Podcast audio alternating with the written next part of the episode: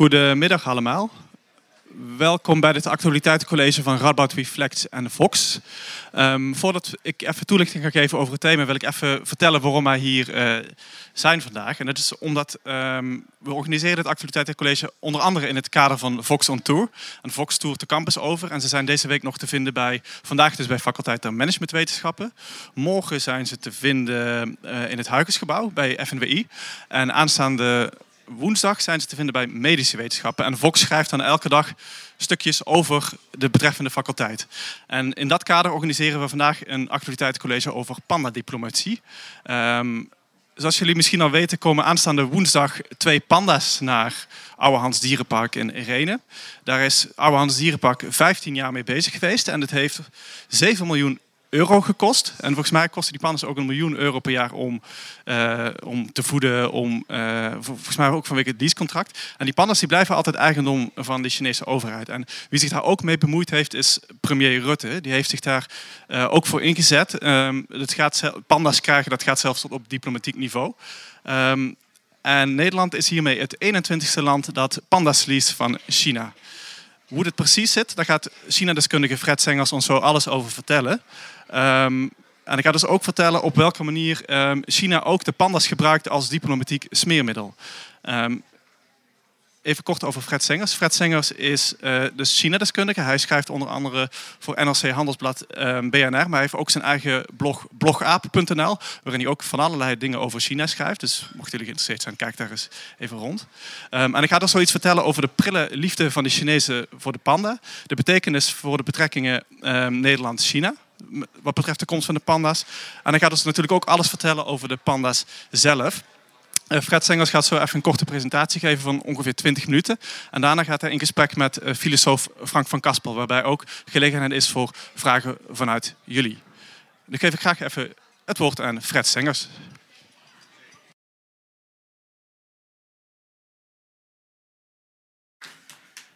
Goedemiddag, welkom. Dank dat ik uh, hier mocht zijn. Dank voor de uitnodiging van Radboud Reflect. Uh, panda's, ja. We krijgen hoog bezoek. Het werd uh, net al door, door Dave gezegd. Xingya en Wu Wen komen naar Oude Hans Dierenpark. Dat zijn overigens niet de twee panda's die u hier op de foto ziet. Want uh, en uh, Wu Wen hebben elkaar nog nooit uh, gezien in het echt. Dat zal in Nederland pas voor het eerst gebeuren. En ze zijn ook iets ouders dan die panda's die je hier ziet. Ze zijn namelijk geboren in 2013. En dat betekent dat ze binnenkort geslachtsrijp worden. En de bedoeling is natuurlijk ook dat, dat ze in Nederland gaan proberen een kleintje te maken. Ik kan ze wel laten zien, maar indirect op een foto van de grote pandabaas Marcel Boekhoorn. Die kennen jullie misschien in Nijmegen, omdat hij zich ook met uh, NEC bezighoudt. Uh, Xingya, links op de foto, is het mannetje. Uh, en zijn naam betekent elegante ster in het Chinees. En Wu Wen, automatisch daarmee rechts op de foto, is het vrouwtje. En dat betekent mooie, krachtige wolk. Nou, prachtige namen. Um, ik ga straks op die panda-diplomatie in en wat dat ook voor Nederland betekent. Maar ik wil jullie toch even iets vertellen over de panda's zelf. De reuzenpanda's. Um, je ziet hier in het groene gedeelte uh, waar ze oorspronkelijk in het wild voorkwamen. En die rode vlekjes die je ziet, meer naar het binnenland, dat zijn de gebieden waar ze tegenwoordig nog in het wild leven. Nou, iedereen die iets van China weet, die weet dat uitgerekend in het oosten, daar is die enorme economische ontwikkeling en urbanisatie heeft daar plaatsgevonden. Dat heeft het leefgebied van de panda's natuurlijk weggevreten. Lange tijd waren uh, de panda's, uh, was ook helemaal geen belangstelling voor in China. Ik zal daar straks nog wel iets over zeggen. Het is een roofdier, zou je niet zeggen als je hem ziet. Um, maar hij heeft één groot nadeel. Hij is een beetje traag en dat, uh, dat rooft nogal lastig. Daarmee is hij eigenlijk noodgedwongen overgegaan tot een plantaardig diner, menu. De panda is dus eigenlijk vegetariër geworden uit noodzaak. Eet voornamelijk bamboe. Maar af en toe grijpen ze nog wel eens een geit bij een boerderij. En er zijn ook ieder jaar wel een paar mensen in China die worden aangevallen door een panda en daarbij gewond raken. Want geen misverstand, als je de tanden ziet, daar moet je geen ruzie mee maken. Oké, ehm, ja, nou, een van de grote problemen, dat zie je ook aan die rode vlekjes, is de versnippering van hun leefgebied. Er zijn dus eigenlijk een aantal losse populaties over. En sommige daarvan zijn zo klein dat ze door inteelt verloren zullen gaan. Ja, treurig eigenlijk, maar goed. De prille panda-liefde. Ik zei het net al. Uh, wij weten niet beter dan dat uh, de panda het nationale symbool van China is. Dat is zeker niet altijd zo geweest. De panda is tot ver in de vorige eeuw fanatiek bejaagd vanwege zijn pels. Je ziet hoeveel centimeter pels je van een panda kan krijgen. In 1961 kwam er internationaal aandacht voor de panda en dat hij met uitsterven werd bedreigd. Dat was het jaar dat het Wereld Natuurfonds de panda eigenlijk tot zijn logo koos. U kent dat wel, dat zwart-wit logo. Uh, mooi aaibaar dier, dacht het Wereld Natuurfonds. Um, uh, dreigt uiterst, uniek dier dat dreigt uit te sterven. Dat vonden ze een mooi symbool voor het Wereld Natuurfonds. En het was ook nog eens een zwart-wit logo. Tegenwoordig wordt alles in uh, kleuren gedrukt. Maar toen de tijd was ook nog een overweging, vertelde mij iemand van het Wereld Natuurfonds, dat het zwart-wit moest zijn. Dan kon het altijd mooi gedrukt worden. Dat zette de panda eigenlijk internationaal op de kaart. Maar in China duurt het dan nog enige jaren voordat ze er zelf heel erg druk over gaan maken. Uh, eigenlijk pas in de jaren 80 begint in China het besef door te dringen dat ze dat beest voor uitsterven moeten behoeden. En dan wordt de, panda eigenlijk heel snel het nationale symbool voor China. Een beetje zoals bij ons de tulpen. Het enige verschil is de tulpen hebben veel kleuren en ruiken lekker. En de panda is zwart-wit en die stinkt nogal. Er worden natuurreservaten aangewezen. Uh, een aantal van die vlekjes die u net zag op de vorige kaart, 67. Er wordt bamboe aangeplant om te zorgen dat ze kunnen overleven. Want waar voedsel is, planten dieren zich voort. En als er rond de eeuwwisseling een pan grote pandatelling plaatsvindt, dan schatten ze dat er ongeveer nog 1100 in het wild leven. Maar die maatregelen die hebben wel effect, want tegenwoordig zijn het er meer dan 1800, waarschijnlijk richting de 2000. Dus dat is bijna een verdubbeling van het aantal wilde panda's. Het is vorig jaar is het dier dan ook van de lijst van bedreigde diersoorten gehaald. En de status van bedreigd is uh, gewijzigd in kwetsbaar. En toevallig was er vorige week nieuws over het leefgebied van de panda's. De Chinese overheid heeft besloten die 67 natuurgebiedjes waar ze leven samen te voegen tot één groot nationaal park. Wordt 500 keer zo groot als uh, het nationaal park de Hoge Veluwe. Dus dan kun je ongeveer nagaan dat dat wel een flink gebied is. En daar moeten 170.000 mensen gedwongen voor verhuizen. Dus dat geeft ook wel aan hoe belangrijk tegenwoordig de panda wordt gevonden.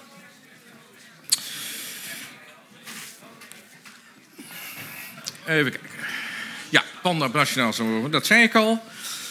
Er komt een groot onderzoeks- en fokproject in Chengdu. Daar ben ik een paar jaar geleden ook geweest. Um, daar komen de wetenschappers er eigenlijk pas achter hoe moeilijk de panda's zich voortplanten. Het vrouwtje is, uh, is maar uh, een paar dagen per jaar vruchtbaar. Moet het mannetje ook nog maar net zin hebben. Uh, ze zijn eigenlijk met geen stok tot seks te bewegen. Er wordt zelfs panda-porno voor ingezet. Panda's, eh, panda's krijgen eh, videobeelden te zien van parende soortgenoten... in de hoop dat ze daarmee een beetje in de stemming komen. Maar in de praktijk wordt in het Fox-centrum eigenlijk alleen langs de weg van kunstmatige inseminatie... Wordt, uh, worden panda's vruchtbaar gemaakt. Een nadeel van die methode is dat, uh, dat dat niet altijd tot een voldragen zwangerschap leidt. Er zijn veel miskramen. Um, dus dat fokprogramma dat is wel succesvol, maar eigenlijk alleen vanwege de schaal. Er zijn 422 panda's in gevangenschap. En daar wordt, uh, wordt mee gefokt. En ter, uh, ja, ter vergelijking, vorig jaar zijn er 23 kleintjes in gevangenschap geboren. Dus dat is eigenlijk helemaal niet zoveel op zo'n populatie van 422. Nou, in eerste instantie is men aan het fokken omdat men het gedachte heeft van wij gaan die panda's terugzetten in het wild. Uh, die panda's die, uh, die mogen niet aan mensen wennen. Dus die, de verzorgers die lopen dan in dit soort pakken om, uh, om te voorkomen dat, dat ze wennen aan het beeld van mensen om zich heen. Komt op ons wel een beetje koddig over, maar ja, dat zal wel. Dat programma is niet heel succesvol. Er zijn tot nu toe zeven panda's in het wild uitgezet. Daar zijn er twee van eigenlijk heel snel overleden.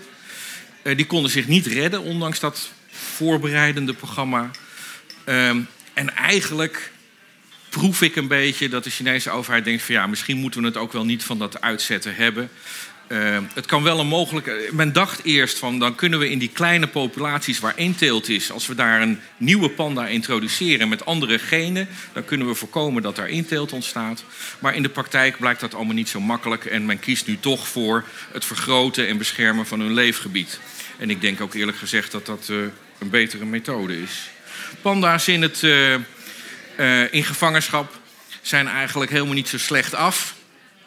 En dat is misschien ook wel de reden dat, uh, dat ze zich hechten aan de mens. Ze vinden het over het algemeen fijn. Ze leren de taal ook, dat is ook grappig. Als een panda naar een ander land gaat, de panda's die naar Nederlands komen, er is heel lang gediscussieerd. Moeten wij nou de commando's die wij die panda's, le panda's leren, moet dat in het Chinees, Engels of Nederlands zijn? De Chinezen vonden dat het Chinees zou moeten zijn. De mensen in Oude Hans Dierenpark vonden dat het Nederlands moest zijn, dus het is Engels geworden. Um, Panda-diplomatie, daar ging het om. Daarvoor ben ik gevraagd hier naartoe te komen. Uh, in 1934 gaat de eerste panda China uit. Uh, en dat is een mevrouw, die heet Ruth Harkness. En die vangt een kleintje in het wild en die neemt hem mee naar de Verenigde Staten. Nou, is Ruth is nogal een bijzondere vrouw. Dat is niet een biologe of zo. Uh, het is eigenlijk een hele mondaine vrouw. Ze houdt de panda in haar huis. Daarvoor doet ze wel de kachel laag. Omdat ze denkt dat vinden die panda's fijn. En ze neemt hem ook mee naar feestjes en zo. Uh, wat, waar, waar het een bezienswaardigheid is natuurlijk. Dus het is een soort modeaccessoire voor haar. Uh, desondanks weet ze de panda vier jaar in leven te houden. Maar als dit jong wat ouder wordt en onaangepast, althans in mensenogen, onaangepast gedrag gaat vertonen, dan moet hij weg. Dan gaat hij naar de dierentuin van Chicago. In de jaren 30 en 40 zie je dat China een aantal panda's verkoopt aan, uh, aan buitenlandse dierentuinen. Het stelt allemaal nog niet zo heel erg veel voor. En eigenlijk begint na Wereldoorlog 2 begint de panda-diplomatie als China aan de, voor, de voormalige geallieerden. Uh, ja, ik weet niet of u dat allemaal realiseert, maar China was een van de geallieerden hè, in de oorlog in Azië. Um, aan een aantal oude geallieerden worden panda's gegeven als, als gift. Denk bijvoorbeeld aan de dierentuin van Londen en later de dierentuin van Moskou. Dus bevriende naties krijgen een panda cadeau. Later, in 1972, ook aan de Verenigde Staten. Dat is eigenlijk net na het bezoek van Richard Nixon. Hè. Dat is het, uh, het begin van de open deurpolitiek. Uh, dan uh, wordt die panda als cadeau aan de Verenigde Staten gegeven. Duitsland, Frankrijk, Spanje, Japan, Taiwan 2008. Dat is ook een betekenisvol jaar. Dan is uh, president Ma gekozen in Taiwan. En dat leidt tot een enorme ontspanning tussen die rivalen. Hè. Taiwan wordt door China beschouwd als een afvallige provincie. Onder Ma ontstaat er toenadering tot elkaar. En dan, verdomd, er gaat een panda die kant op. Um, en dat is natuurlijk ook de reden dat, uh, uh, dat de universiteit. Ik ga even kijken of het daar later niet iets over gaat. Nee, nee. Dat is ook de reden dat de Universiteit van Oxford uh, op een gegeven moment zegt van ja, er is sprake van een patroon. China die gebruikt die panda's als diplomatiek instrument om landen waar het een warme band mee onderhoudt, om ze uit te lenen. Het is best lucratief om ze te houden. Dierentuinen die ze hebben, daar staan de mensen voor in de rij. Uh, dus iedereen wil wel panda's hebben. Um, de Chinese overheid die beseft dan eigenlijk dat ze een mooi exportproduct in handen hebben.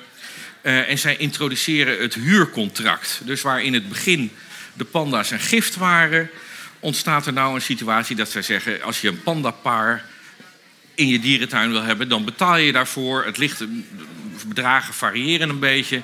Maar hou er maar rekening mee dat een pandapaar ongeveer een miljoen dollar per jaar kost. en je krijgt ze voor 10 tot maximaal 15 jaar. Worden er in gevangenschap kleintjes geboren, dan betaal je daar 400.000 dollar extra voor. En bovendien moet je ze na drie jaar inleveren, dan gaan ze terug naar China. Dus dat is best, uh, best lucratief eigenlijk. Als dierentuin ben je er daar nog niet mee, want het onderhoud is duur. Het zijn kieskeurige eters, ik zei er net al iets over. Uh, ze hebben een uh, nogal uitgebalanceerd menu van bamboe. Wat hier niet van nature groeit natuurlijk. En ze eten er ook nogal veel van. Dat komt eigenlijk omdat het, ik zei net al dat het een roofdier is. Hij vegetariër is geworden, maar zijn verteringsgestel is daar niet op ingesteld. Dus hij, verteert bamboe eigenlijk heel slecht. We moeten daarom enorm veel van eten om voldoende voedingsstoffen binnen te krijgen. Dus als je ook eens panda's gaat bekijken. Ik heb in Chengdu in het Fok en Research Centrum ben ik een keer op bezoek geweest. Daar stel je heel veel van voor, want wij zien allemaal die leuke pandafilmpjes van die spelende panda's en zo. Niets van geloven. Panda's zijn ontzettend indolent, zitten de hele dag gewoon bamboe te knagen. Uh, er is niet veel aan. En, uh, en ze wekken zelf eigenlijk, eigenlijk, ook wel de indruk dat ze de hoop op uh, overleven al zelf hebben opgegeven. Um, ter vergelijking, een panda kost in de verzorging voor een dierentuin vijf keer zoveel als een olifant. Dus dan kun je dus wel nagaan hoeveel een panda eigenlijk eet. Nou, Ouwans Dierenpark die wil dan ook wel uh, panda's hebben. Ik uh, hoorde het Dave al zeggen, ze zijn 15 jaar aan het lobbyen geweest. verschillende premiers, Balkenende, Rutte, hebben zich ermee bemoeid. En als het staatsbezoek van Willem-Alexander en Maxima in oktober 2015 plaatsvindt... dan is de kogel eindelijk door de kerk en krijgt Nederland te horen... dat ze twee panda's te leen krijgen. Daarvoor moet een pandaverblijf worden gebouwd... wat ik denk Pandesia, maar misschien wel Pandasia heet. Dat, dat moet. Dat zie je hier op deze foto. Het kost uh, eh, 7 miljoen euro. Uh, dus dat komt er ook nog een keer bij. Moet ook nog terugverdiend worden. Dit is de binnenkant. Wat opnieuw de indruk wekt dat het enorm levendige, bewegelijke dieren zijn. Uh, waarschijnlijk zitten ze alleen maar tegen die boom daar. Uh, een pandacuzzi zit erin, een badje waar ze in kunnen. Een verloskamer natuurlijk, want stel je voor dat er kleintjes komen. Um, en een van de methoden om dat geld terug te verdienen, dat is merchandise. Dat staat allemaal al klaar in Renen. Ze hopen natuurlijk dat iedereen flink pandaspulletjes gaat kopen. De kaartjes worden ook iets duurder trouwens. En ze hopen dat er uh, heel veel mensen komen kijken. En in de praktijk is het zo voor dierentuinen die al een panda hebben, dat in het begin de belangstelling heel groot is. En dan als er kleintjes komen, dan komt er weer een tweede hoos. Dus daar is het, uh, het wachten eigenlijk op. Oké, okay, 21 dierentuinen buiten China, daar hebben we het net wel even over gehad. Het blijft dus toch best wel bijzonder, best wel exclusief. Het is echt niet zo dat in iedere dierentuin in de wereld panda's te zien zijn. Uh, je ziet overigens natuurlijk wel dat het uh, zich voornamelijk in de westerse invloedssfeer afspeelt. Behalve in uh, Thailand, Maleisië en Singapore. Japan reken ik dan ook maar even tot de westerse invloedssfeer. Um, en dan krijg je inderdaad de grote vraag van... is het één op één een relatie tussen China en de landen die deze panda's krijgen dat onderzoek van de Universiteit van Oxford, waar ik het net over had, uit 2013. Die onderzoekers die denken van wel. Die zeggen het is zonneklaar. Schotland 2011, de overdracht van offshore boortechnieken. Die China heel graag wil hebben om in de uh, Oost- en Zuid-Chinese zee naar olie en gas te kunnen boren. Die techniek beschikt China niet over. Die krijgt het van Schotland. En verdomd, een paar weken later krijgen ze de, te horen dat ze twee panda's krijgen. Australië, Canada, Frankrijk. Dat zijn ook landen met wie majeure handelscontracten zijn gesloten. Die eerste twee die leveren uranium voor het kernenergieprogramma van China. Uranium zit niet in de grond in China, dus dat moeten ze hebben. Nou ja, ik weet niet of u dat weet, maar er worden tientallen kerncentrales gebouwd in China. Die moeten natuurlijk van brandstof worden voorzien. Dat komt uit Australië en Canada. En als dank zeggen de onderzoekers, krijgen zij panda's te leen. Frankrijk gaat het om energie, kennisoverdracht eh, van uh, kernenergie. Ook daarvoor geldt een, uh, een twee panda's niet veel later. Andersom, zeggen die onderzoekers, gebeurt ook. Uh, panda-diplomatie als strafmaatregel. Het, het kan toeval zijn, het kan geen toeval zijn. Maar als Barack Obama de Dalai Lama ontmoet... dan volgt twee weken later het bericht vanuit China... dat ze de panda's terug willen hebben. Een interessant onderzoek. En de voorbeelden die ik gaf, die, uh, die lijken redelijk overtuigend.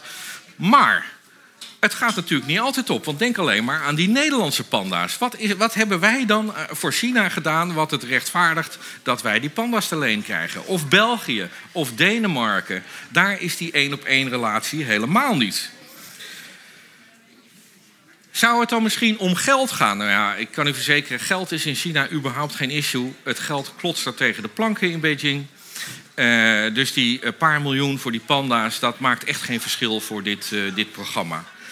Wat is het dan wel? Nou, ik denk dat dit te maken heeft met de soft power beleid van China. China wil zich graag positioneren als een wereldmacht met een vriendelijk gezicht. De panda's zijn natuurlijk bij uitstek het nationale symbool van China. Iedereen vindt panda's leuk. Um, dus ik denk dat de panda's niet zozeer gebruikt worden als ruilmiddel, maar als PR-instrument waarvoor de ontvanger notabene zelf betaalt. Dat is het.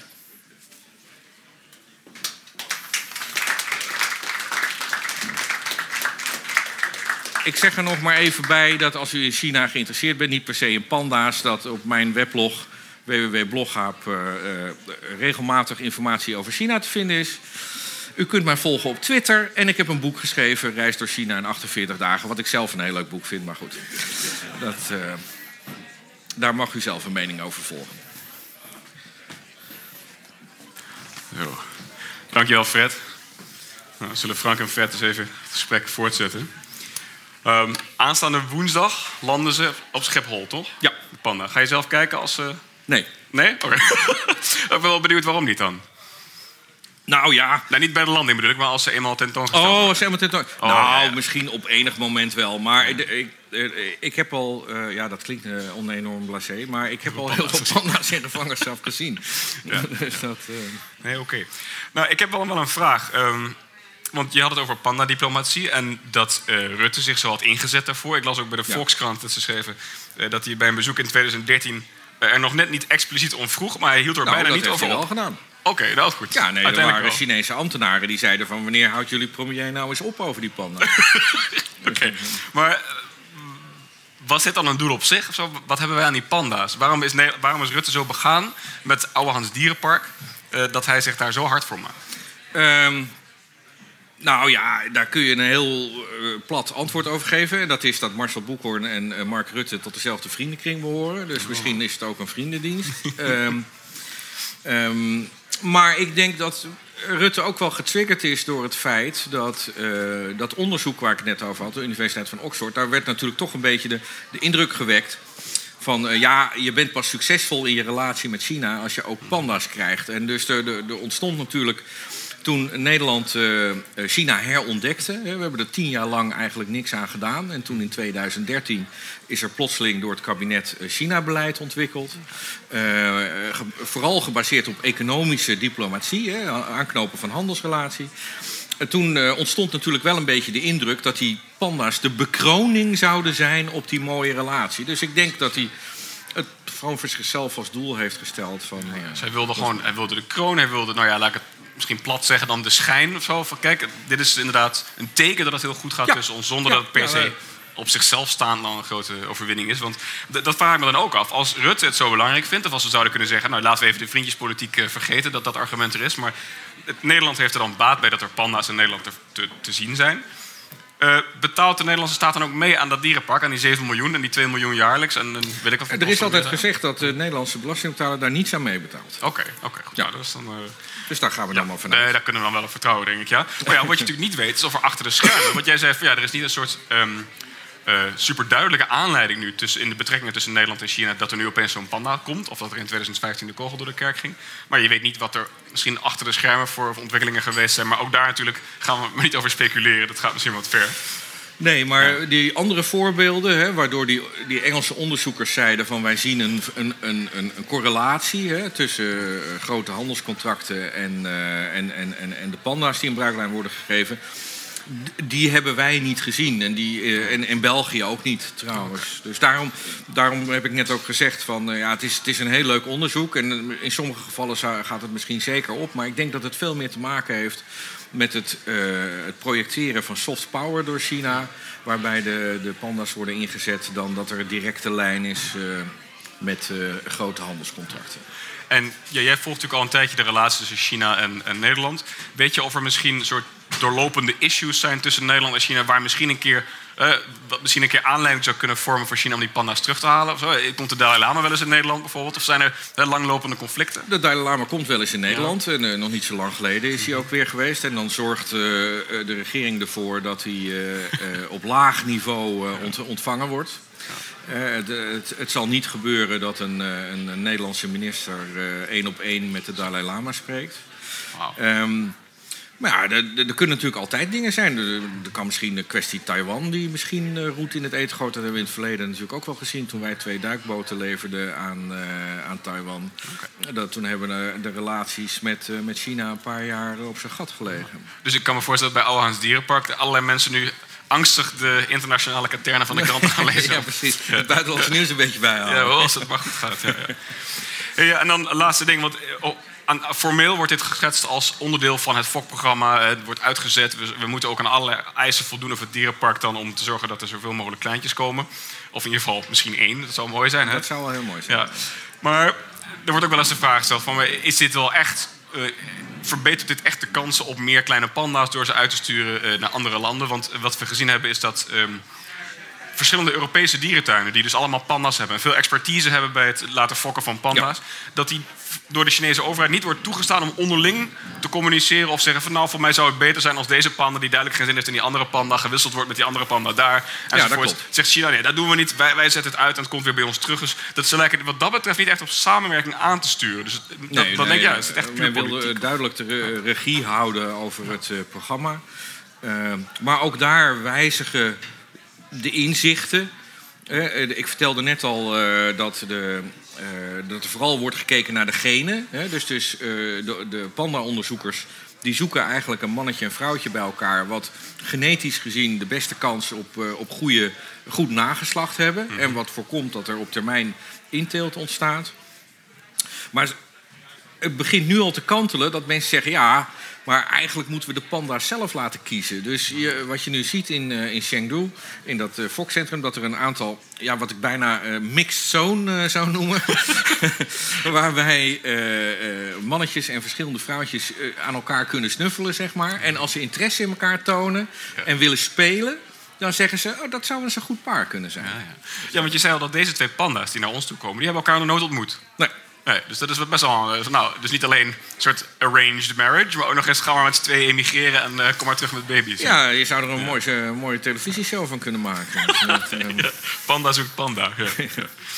uh, zijn er misschien vragen uit de zaal van mensen die opmerkingen hebben of vragen? Brandende panda-kwesten? vragen? Ja, Dave? Oh ja, er is een microfoon. ik vroeg me af, hoe, wordt er eigenlijk, hoe zit het eigenlijk Um, China is dus eigenlijk eigenaar van de panda, omdat de panda daar geboren is, of nergens anders ter wereld voorkomt. Mm. Um, hoe zit dat eigenlijk juridisch? Is dat iets wat. Ja, is, ja dat is waarschijnlijk zo, maar hoe, uh, hoe kan dat dat dat zo blijft? Dat China eigenlijk... Ja, uh, de, de, de, dat is een hele goede vraag voor jou. Die uh, een, een, een, juridische kwestie vooral is eigenlijk. Ja, wat geeft overheden het recht om damherten in de waterleidingduinen af te schieten? Of uh, om dieren te verplaatsen naar een andere omgeving? Nou, dat is net een andere vraag dan hoe kan het zijn dat je eigenaar van een ras bent? Ja, nou ja, kijk, uh, dat, dat is de facto zo. En, en laten we overigens niet vergeten dat in de Chinese traditie is alles van de overheid. Want de, de grond is van de overheid. En, uh, dus eigendom van grond bestaat daar niet. Dat is allemaal van de overheid. Je krijgt alleen bruikleen om grond te, gebouwen, uh, te, te gebruiken. Dus eh, zo gek is dat eh, op zich ook weer niet. Maar het gaat hier natuurlijk ook om de panda's in gevangenschap. Hè? Dus die eh, naar het buitenland worden gestuurd, die worden niet in het wild weggevangen. Die, dat zijn allemaal panda's die in gevangenschap geboren zijn. Oké, goed. Ik, maar het lijkt me wel grappig om op een gegeven moment een, een juridisch gevecht te zien om de voogdij van een pasgeboren panda die dan in het buitenland geboren wordt. Uh, ik ben benieuwd hoe dat zal aflopen. Maar natuurlijk laat je daar niet op aankomen als je de goede band met China. Uh, nou ja, dat niet alleen, maar ik neem aan dat dat ook contractueel uh, tevoren ja, afgetikt ja, ja, is. Andere vragen nog uit de zaal? Was het duidelijk of was het niet interessant? Nou ja, goed, er is nog de kwestie die anderen dan ook wel eens aanstippen. Dan moet je maar zeggen of je, daar wat over, of je daar een mening over hebt. Uh, maar er wordt inderdaad, zeker ook sinds het Wereld Natuurfonds met die panda aan de haal gegaan is, ongelooflijk veel geld uitgegeven aan uh, die panda's. Waarvan je zelf zei dat ze de wil om te overleven te lijken hebben verloren. Ja. Uh, er is een argumentenmarkt die zegt van ja, al dat geld dat ze in die panda's stoppen, dat, dat zouden we misschien wat beter kunnen uitgeven aan diersoorten die, die ook, of misschien inmiddels bedreigender zijn dan de panda zelf. denk je misschien dat door dit politieke spel het, het doel van milieu uh, in stand houden van milieu en biodiversiteit een beetje in gedrang komt? Oh ja, kijk. Is dit een hype? Ja, weet je, er zijn onder, uh, onder biologen en, en trouwens ook onder filosofen... is daar natuurlijk een hele discussie of het erg is of dieren uitsterven of niet. Uh, ja, ik heb daar wel een, een, een persoonlijke mening over. In, in zijn algemeenheid, even los van China vind ik het altijd een beetje zorgelijk dat, uh, dat een aarde die een paar miljoen uh, jaar bestaat, dat wij daar in de korte tijd uh, zoveel natuur doorheen jagen, over de kling jagen. En dat komt nooit meer terug. Dus daar zouden we wel iets voorzichtiger mee mogen zijn, vind ik zelf. En wat China betreft, ja, kijk, het land heeft natuurlijk lange tijd veel prangender problemen gehad dan natuurbehoud. En het is op zichzelf dus eh, heeft het een ontwikkelingsniveau en eh, ja, een ontwikkelingsniveau bereikt, een, een welvaart, waarmee het zich druk gaat maken ook over dit soort problemen. En dat is op zichzelf natuurlijk heel erg fijn. Het is de ontwikkeling dat er wordt gezegd van wij gaan die natuurparken samenvoegen tot één gigantisch nationaal park. Dat is op zich natuurlijk een hele fijne ontwikkeling. Ja, dat is ook wat ik, wat ik, iemand hoorde zeggen. Die zei: Kijk, die nadruk op die panda is misschien een beetje overdreven gezien de huidige status van de panda. En gezien nou ja, hoeveel accent je moet leggen op één soort. Maar door al die efforts zeg maar, is het inderdaad wel, creëer je ook mogelijkheden weer voor andere diersoorten. Uh, ja, ja, zeker. Want in dat, uh, dat natuurpark waar ik het net over had, hè, wat uh, dan 500 keer zo groot als het Nationaal Park, daar, daar, leven natuurlijk niet alleen panda's, daar leven 400 soorten. En die zijn er ook bij gebaat dat, dat, dat ze daar met rust gelaten worden. Ja, precies. Goed. Nog een laatste kans, anders dan ronden Ik zie daar. Daar is een vraag.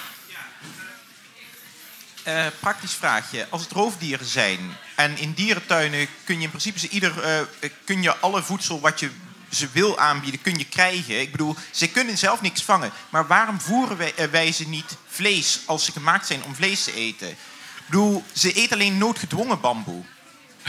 Uh, ja. Als ze het kunnen, pakken ze een hert. Dus blijkbaar, of een geit. Dus ze kunnen nog steeds vlees verwerken. Ja, ja, ja, dat zijn wel geiten die dan vastgebonden zitten hè, bij een boerderij. Want dan kan hij niet weglopen. Ja, maar, dus, um, maar we, we, kunnen ze gewoon dood vlees uh, geven of een geit hun kooi in uh, gooien of weet ik veel Ja, maar het is natuurlijk niet zo dat de panda ieder voor zich het besluit heeft genomen uit praktische overwegingen vegetariër te worden. Dat is natuurlijk een ontwikkeling van duizenden jaren. En als het, ja, ze, ze, vullen hun dieet wel eens aan met een, met een stukje vlees, maar dat maakt ze nog niet vleeseters puur zang.